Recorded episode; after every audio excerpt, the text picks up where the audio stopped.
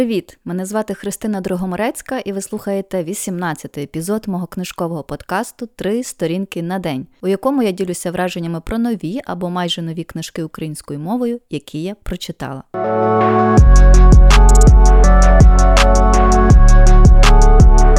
Сьогодні я розкажу вам про книжку Славенки Дракуліч Вони б і мухи не скривдили, яка вийшла 2018 року у видавничому домі Комора.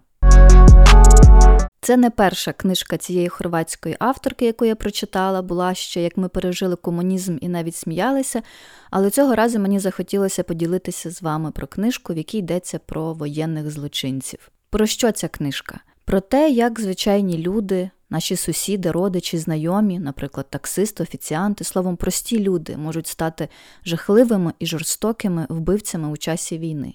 Ось як про свою книжку говорить Славенка Дракуліч. Це книжка про злочинців, поганих хлопців, чоловіків, яких звинувачено у вбивствах, зґвалтуваннях і масових стратах. А якщо точніше, то це книжка про підозрюваних у скоєнні воєнних злочинів під час воєн 1991-1995 років, які постали перед міжнародним кримінальним трибуналом щодо колишньої Югославії в Гаазі. Це не та книжка, яка дасть вам розважитись, щоб відволіктися від реальності, в якій ви живете. Навпаки, якщо ви тримаєте її в руках, то скоріше за все усвідомлюйте ці потенційні загрози і шукайте якихось пояснень. Особисто я не почуваюся щасливою, пишучи цю книжку, що стала заключною частиною трилогії про війни в колишній Югославії, які зруйнували мою країну і спричинили десятки тисяч смертей, поранень, каліцтв. Але написавши кілька книжок із перспективи жертви, я поставила собі логічне питання: а ким є самі злочинці? Я не була добре обізнана в деталях воєн, які відбувалися в 90-х роках на території Югославії, і десь у мене було упередження, чи зрозумію я контекст, чи в принципі буде мені цікаво читати про те, що мені не зрозуміли до кінця, але виявилося, що війна, в принципі, всюди одинакова. І те, що сталося в далеких 90-х на території колишньої Югославії, на жаль, для нас теж стало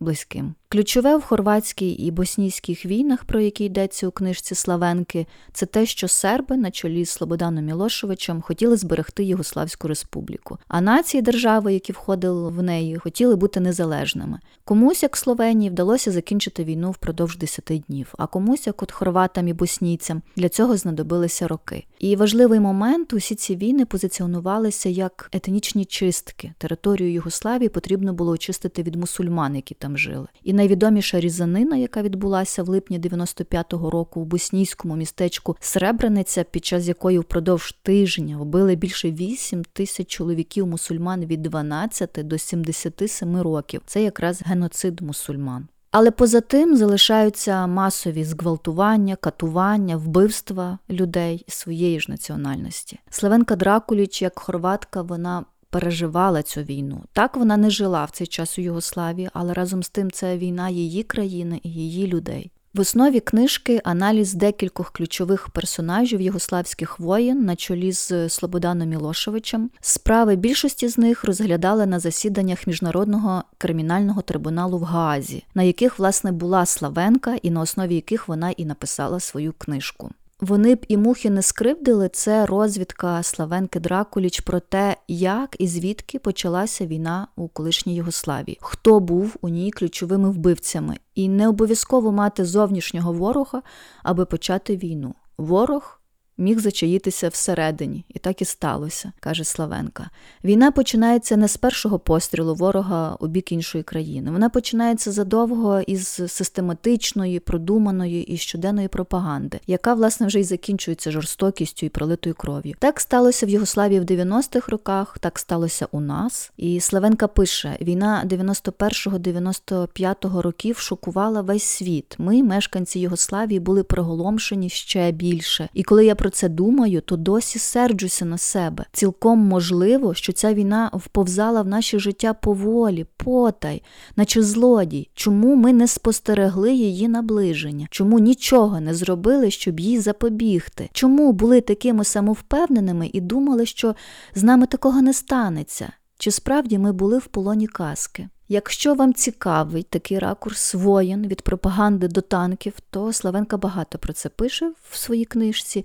Я думаю, що вам буде над чим подумати, читаючи, вони б і мухи не скривдили. Ключова арка цієї історії військовими злочинцями стали звичайні люди. Вони виглядають так, як ми, мають хобі, такі, як ми, люблять їсти і розважатися, так як ми, люди звичайні, які не стали військовими злочинцями. І зовні вони не виглядають підозріло, і в цьому полягає весь жах. Причина моєї зацікавленості в роботі над книжкою, це вже каже Славенка, була досить проста. Не можна заперечити, що воєнні злочини скоювали. Тож я хотіла дізнатися про людей, які це робили, ким вони були, звичайними людьми, як я і ви, чи може монстрами? Візьмімо до прикладу Драголюба Конараца, Радомира Ковача і Зорана Вуковича. Це боснійські серби, які були першими в правовій історії Європи, яких засудили за тортури, отримання людей у рабстві, посягання на гідність, масові зґвалтування боснійських жінок, як за злочини проти людяності. І Славенка пише: якби ви зустріли когось із цієї трійці до війни.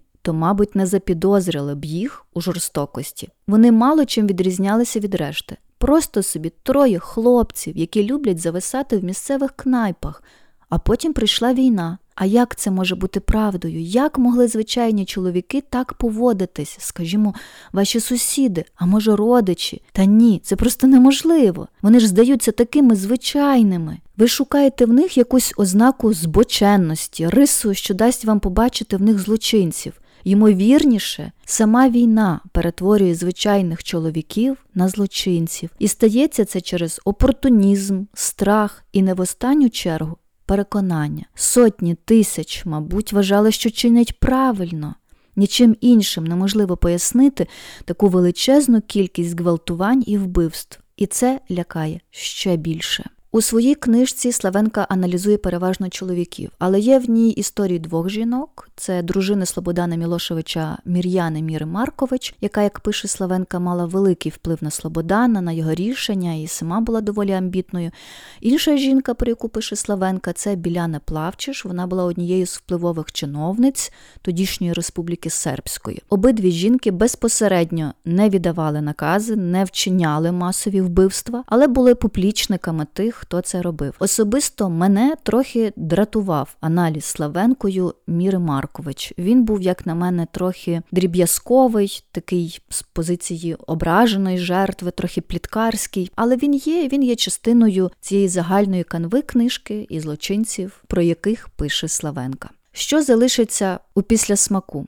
Це те, що злочинцями можуть стати звичайні люди. І все залежить від ситуацій, переконань, впливу на них пропаганди. А ще війна не приходить зненацька. І ті, хто бере в ній участь, вони теж несуть повну відповідальність, навіть якщо вони прикриваються гучними гаслами про збереження цілісності території, очищення її від інших етносів чи власним незнанням. Минуло понад десятиліття від початку війни на Балканах, і важливо розуміти, що саме ми, звичайні люди, а не якісь безумці, уможливили її. Ми були тими, хто одного дня перестали вітатися сусідами іншої національності, а якогось наступного дня ця дія уможливила відкриття концентраційних таборів. І ми робили це один з одним. Може, це гарна нагода поміркувати, чи не надто це просто посадити тільки 100 людей на лаву підсудних у Гаазі. А як щодо інших, тих, хто перейняв ідеологію, яка призвела до смертей 200 тисяч людей? Можливо, вони в цю ідеологію не вірили, але й не протестували. Якщо правда, що не існує колективної провини, то чи можлива тоді колективна невинність? Уся нація, хорватська або будь-яка інша, не може вважатися винною за воєнні злочини. Але націю і справді можна вважати відповідальною за воєнні злочини. І політично, і морально, голосуючи за Мілошевича чи Туджмана, люди голосували за політику етнічної чистки. Чи можуть вони стверджувати, як стверджували німці, що нічого не знали? М вам це зараз нічого не нагадує? Можливо, іншу країну, інших людей, які теж вважають себе невідповідальними за те, що зараз відбувається в Україні. Я майже переконана, що після того, як ви прочитаєте книжку Славенки Дракулі, чи вони б і мухи не скривдили, ви захочете більше прочитати про югославські війни 90-х років, якщо ви, так як і я, до цього часу не сильно вникали і не вивчали цю історичну віху. А ще ви, ймовірно, як і я, будете переконані, що за всі військові злочини Ті, хто їх робив, будуть покарані рано чи пізно, в Гаазі чи в іншому місці. Дякую, що в такий непростий час знаходите енергію, в тому числі електричну, на книжки і мій подкаст. Дякую, що вірите в ЗСУ і ділитеся з ними частинками своєї вдячності на Приватбанк, Монобанк чи PayPal. Як кажуть чехи, це не ваді, не так важливо. З вами була я, Христина, і подкаст Три сторінки на день. Бувайте і читайте.